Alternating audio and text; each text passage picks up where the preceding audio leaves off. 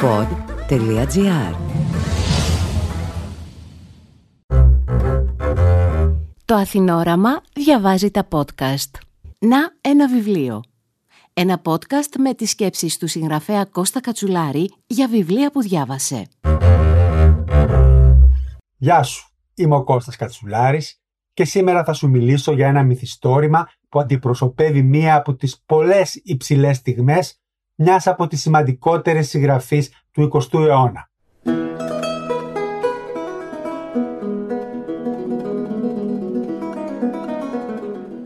Τίτλος του «Η Καμπάνα» και συγγραφέας του η Αγγλοϊρλανδή Άιρις Μέρτοχ.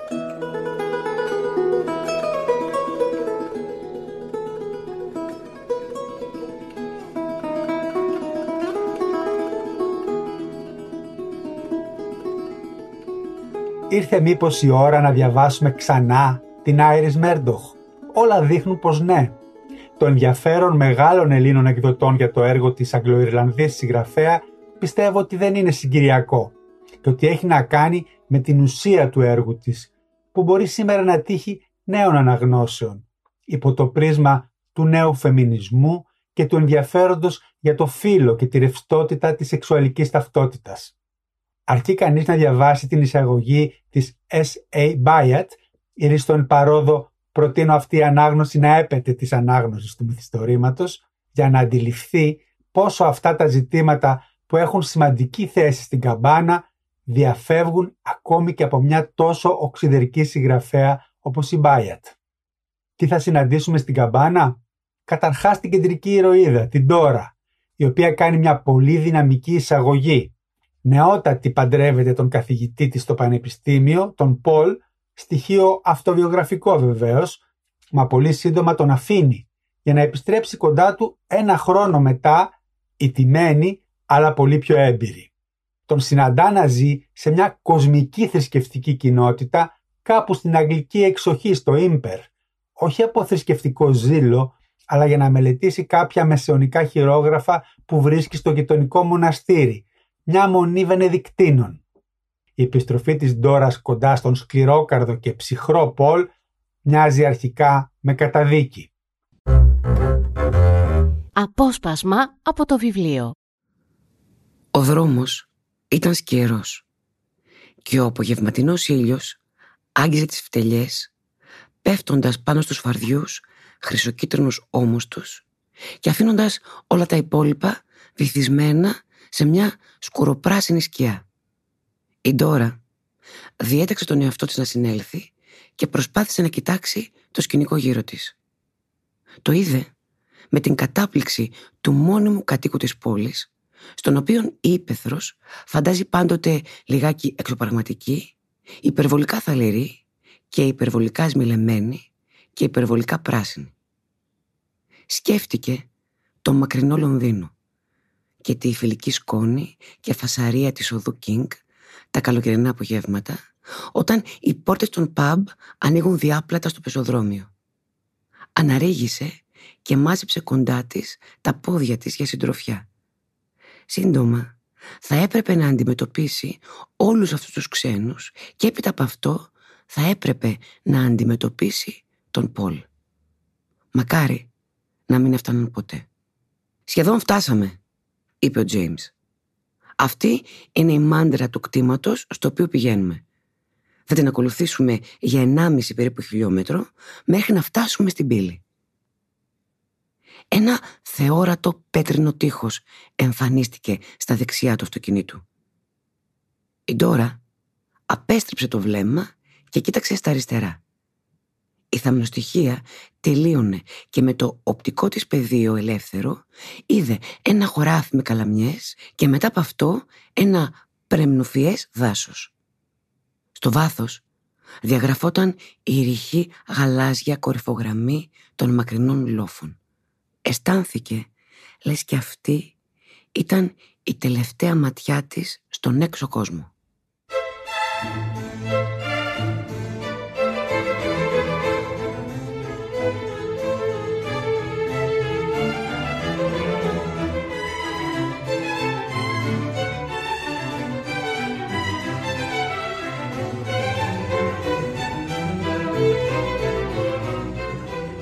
Καταρχάς, δύο λόγια για την κοσμική θρησκευτική κοινότητα στην οποία έχουν πάει και ζουν η Ντόρα με τον Πολ. Γιατί δεν έχουμε κάτι παρόμοιο στη χώρα μας.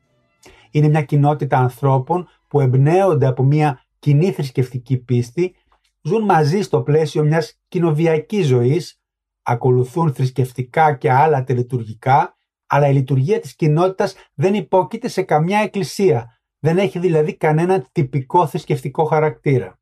Ας μην ξεχνάμε, βρισκόμαστε στη δεκαετία του 50.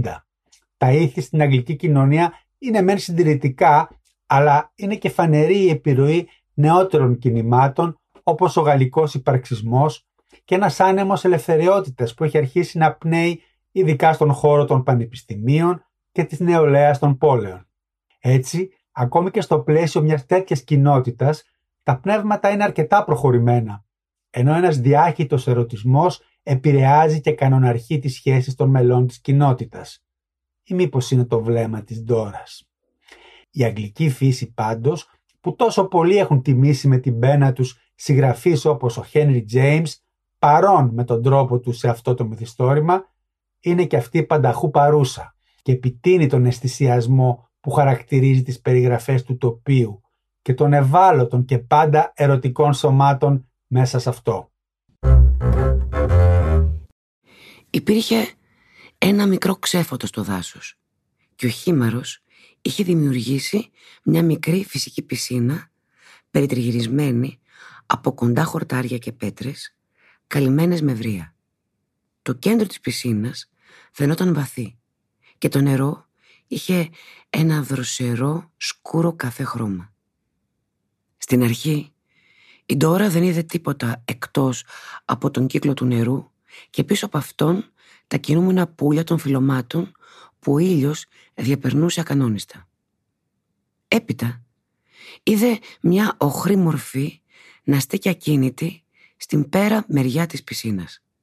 Της πήρε άλλη μια στιγμή μετά το πρώτο σοκ της έκπληξης για να καταλάβει για ποιον επρόκειτο. Ήταν ο Τόμπι που φορούσε ένα ψάθινο καπέλο και έχωνε το μακρύ ραβδί που κρατούσε στο νερό αναδεύοντας τη λάσπη του μπυθμένα. Προτού καν προλάβει το μυαλό της να κάνει την αναγνώριση, η Ντόρα είδε ότι εκτός από το καπέλο του, ο Τόμπι ήταν ολόγυμνος. Το πολύ ανοιχτόχρωμο και λεπτό σώμα του δεχόταν τα χάδια του ήλιου και της σκιάς, καθώς η ιτιά κάτω από την οποία στεκόταν αναδευόταν απαλά στο αεράκι. Σκυμμένος πάνω από το ραβδί του, κοιτούσε απορροφημένο στο νερό, χωρίς να ξέρει ότι τον έβλεπαν. Και εκείνη τη στιγμή έδινε την εντύπωση ενός νερού με καλαμοκάνικη, κοκαλιάρικη και ελαφρώς αδέξια χάρη, απολύτως συνηθισμένου στη γυμνιά.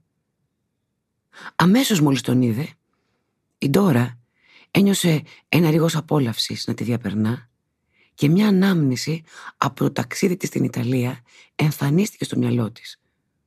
Ο νερός Δαβίδ του Ντονατέλο, δυνατός, έξοχα γυμνός και εγωιτευτικά ανώριμος. Αν η Ντόρα ήταν μόνη, θα είχε φωνάξει αμέσως τον Ντόμπι. Τόσο λίγο ντρεπόταν και τόσο πολύ τη διασκέδαζε και την ευχαριστούσε αυτό που έβλεπε. Η συντροφιά του Μάικλ όμως την οποία για μια στιγμή είχε ξεχάσει, την έκανε να σταματήσει και να στραφεί προς το μέρος του νιώθοντας άβολα. Όχι επειδή ντρεπόταν που ο ηγέτης της κοινότητας έβλεπε μαζί της το γυμνό αγόρι, αλλά για λογαριασμό του, μια και ίσως θεωρούσε ότι το θέαμα της είχε προξενήσει αμηχανία. Όπως διαπίστωσε, το ύφος του Μάικλ, ο οποίος εξακολουθούσε να κοιτάζει τον Τόμπι, φανέρωνε πράγματι προβληματισμό. Τον κοίταξε για μια στιγμή ακόμα και ύστερα γύρισε αθόρυβα προς το μέρος της και ακουμπώντας τη στο μπράτσο την οδήγησε ήσυχα ήσυχα πίσω ξανά στο μονοπάτι από το οποίο είχαν έρθει. Ο Τόμπι δεν ενοχλήθηκε. Το όλο πράγμα φάνηκε στην τώρα ανόητο.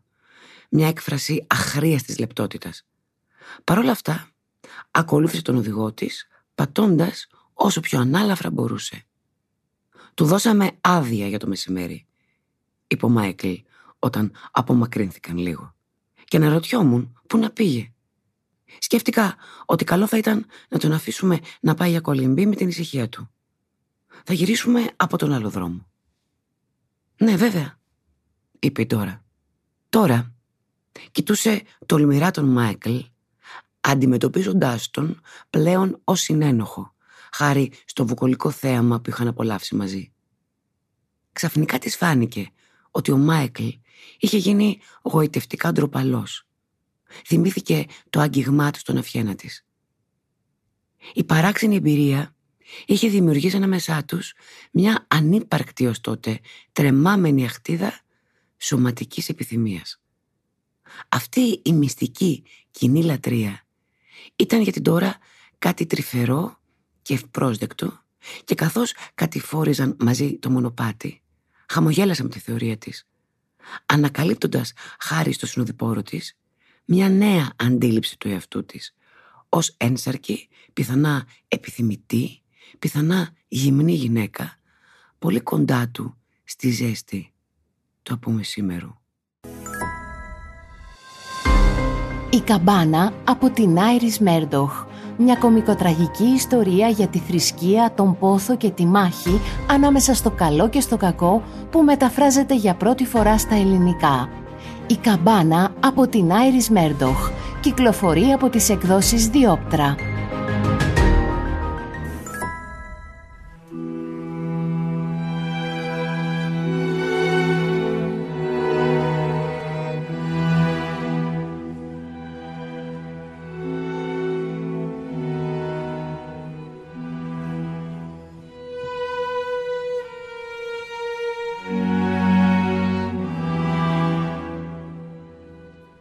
Καμπάνα, τι ρόλο παίζει η καμπάνα μέσα σε αυτό το γαϊτανάκι σχέσεων, μυστικών προσδοκιών και όπως θα φανεί δραματικά στο τέλος αποθυμένων ερωτικών ορμών, η καμπάνα αφορά τη γειτονική μονή, η οποία έχει παραγγείλει μια καινούρια καμπάνα στο ειδικό χιτήριο και η οποία αναμένεται με ταβαΐων και κλάδων απλώνοντας το συμβολικό της δίχτυ σε όλο το μυθοπλαστικό σύμπαν του βιβλίου ήχος φυσικός και αδιαμεσολάβητος, ήχος που καλεί σε έγερση και επαγρύπνηση, που καλεί σε αφύπνιση, συμβολικό μα και ρυθμιστικό κέντρο της μοναστικής ζωής, η καμπάνα και η επικείμενη έλευσή της στοιχιώνουν και τη ζωή της μικρής κοσμικής κοινότητας όπου ζουν οι ηρωές μας, μέχρι την αναπάντηχη τροπή του τέλους.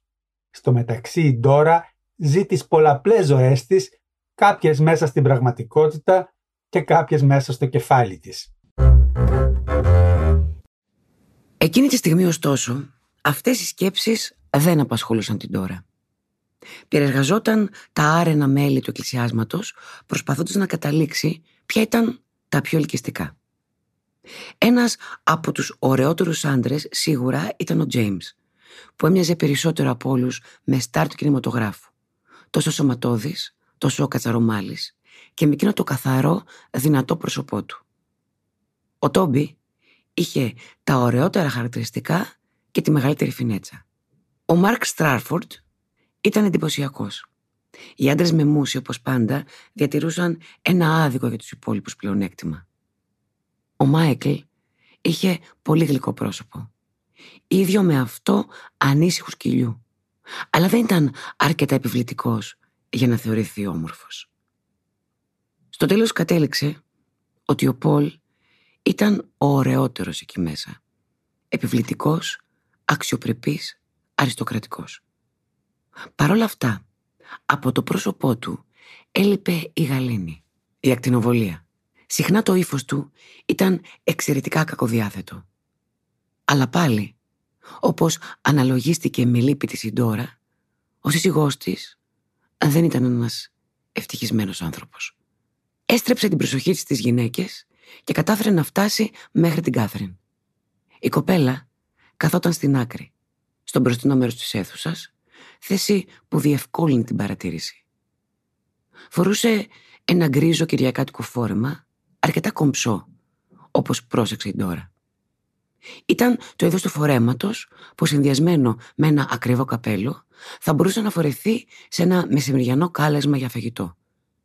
Με τη διαφορά ότι εδώ, άγνωστο πώς, φαινόταν εντελώς απλό. Η Κάθριν είχε χτενίσει τα μαλλιά της, κάτι που έκανε μεγάλη διαφορά στην εικόνα της. Ο κότσος της ήταν χαμηλός και σφιχτοδεμένος και τα υπόλοιπα μαλλιά, καλά τραβηγμένα πίσω από τα αυτιά, έλαμπαν, σχηματίζοντας κύματα που αρνούνταν να φανούν σεμνά. Η Κάθριν κοιτούσε κάτω, χαμηλώντας το βλέμμα με το συνηθισμένο τρόπο της, σε μια στάση που άλλες φορές την έκανε να φαίνεται σεμνή και άλλες μυστικοπαθή. Από εκεί που καθόταν, η Ντόρα μπορούσε να δει την καμπύλη του μετόπου, το ψηλό ζυγωματικό της παριάς, το ήπιο και παρόλα αυτά με κάποιο τρόπο δυναμικό ανασύκωμα της μύτης. Το από τη φύση του οχρό δέρμα της σήμερα έμοιαζε περισσότερο φλιντισένιο παρά τρινιάρικο. Η Ντόρα την κοίταξε με θαυμασμό και ευχαρίστηση, αμετρίαστη από την επίγνωση πως αυτό το εξαιρετικό δείγμα γυναίκας σύντομα θα αποσυρώταν οριστικά από την κυκλοφορία.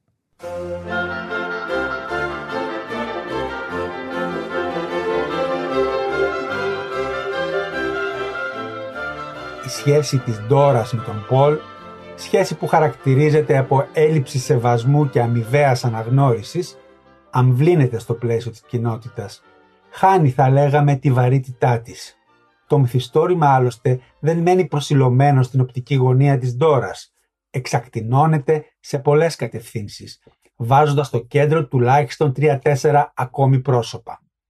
Ένα από αυτά, ο νεαρός Τόμπι, θα αποτελέσει κρίσιμο κρίκο στην πορεία προς τη συνειδητοποίηση της Ντόρας, αλλά και στην εξέλιξη του μυθιστορήματος. Η καμπάνα ένα πολύ καλά δομημένο μυθιστόρημα του 1958 διαβάζεται σήμερα σαν μυθιστόρημα του καιρού μας.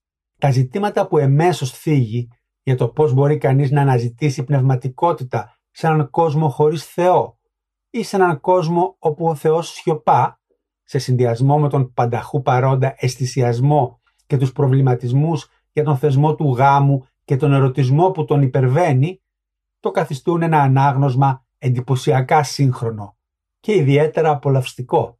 Η Ντόρα, όπως πολλές σύγχρονες γυναίκες, αγωνίζεται να βρει τη θέση της δίπλα σε έναν άντρα που δεν μοιάζει διατεθειμένος να δει τον κόσμο μέσα από τα δικά της μάτια. Στην απρόσκοπτη ανάγνωση της καμπάνας βοηθάει τα μάλα η πολύ καλή μετάφραση της εμπειρότατης Έφης Τσιρόνη. Ενώ συνολικά η έκδοση από τις εκδόσεις Διόπτρα χαρακτηρίζεται από πληρότητα και ποιότητα η ανακάλυψη της Iris Murdoch από μια νεότερη γενιά αναγνωστών είναι γεγονός και πιστεύω ότι θα έχει μέλλον.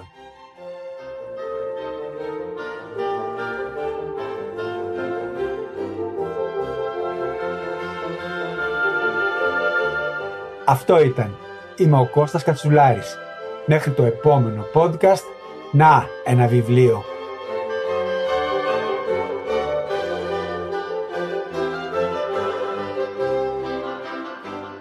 Μην ξεχνάτε επίσης να ακούτε τη σειρά podcast «Να ένα βιβλίο για παιδιά» με την κριτικό βιβλίων για παιδιά Ελένη Κορόβιλα. Ένα podcast για γονείς και εκπαιδευτικούς με τρόπο απλό και κατανοητό, ενώ χαρακτηριστικά αποσπάσματα διαβάζει η ηθοποιός Βάνα Πεφάνη.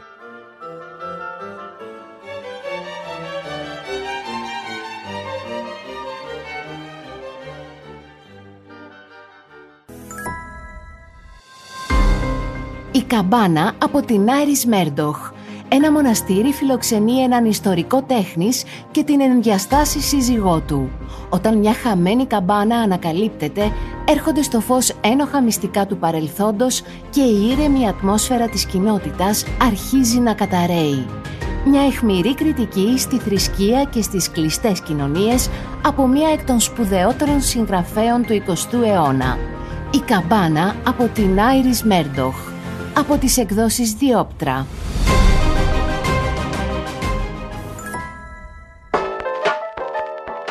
Αποσπάσματα από το βιβλίο της Άιρις Μέρντοχ «Η Καμπάνα» διάβασε η ηθοποιός Γογό Μπρέμπου. Παρουσίαση επιμέλεια Κώστας Κατσουλάρης. Παραγωγή Βάσο Μπούρα. Ηχοληψία μοντάζ Νίκος Λουκόπουλος. Αν θέλετε να διαβάσετε το podcast «Να ένα βιβλίο», αναζητήστε το στην ηλεκτρονική έκδοση του περιοδικού Αθηνόραμα. Μια παραγωγή του pod.gr. Αναζητήστε τα podcast που σας ενδιαφέρουν στο pod.gr, Spotify, Apple Podcast, Google Podcast και σε όποια άλλη εφαρμογή ακούτε podcast από το κινητό σας.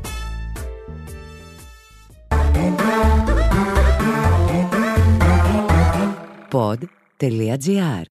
Το καλό να ακούγεται.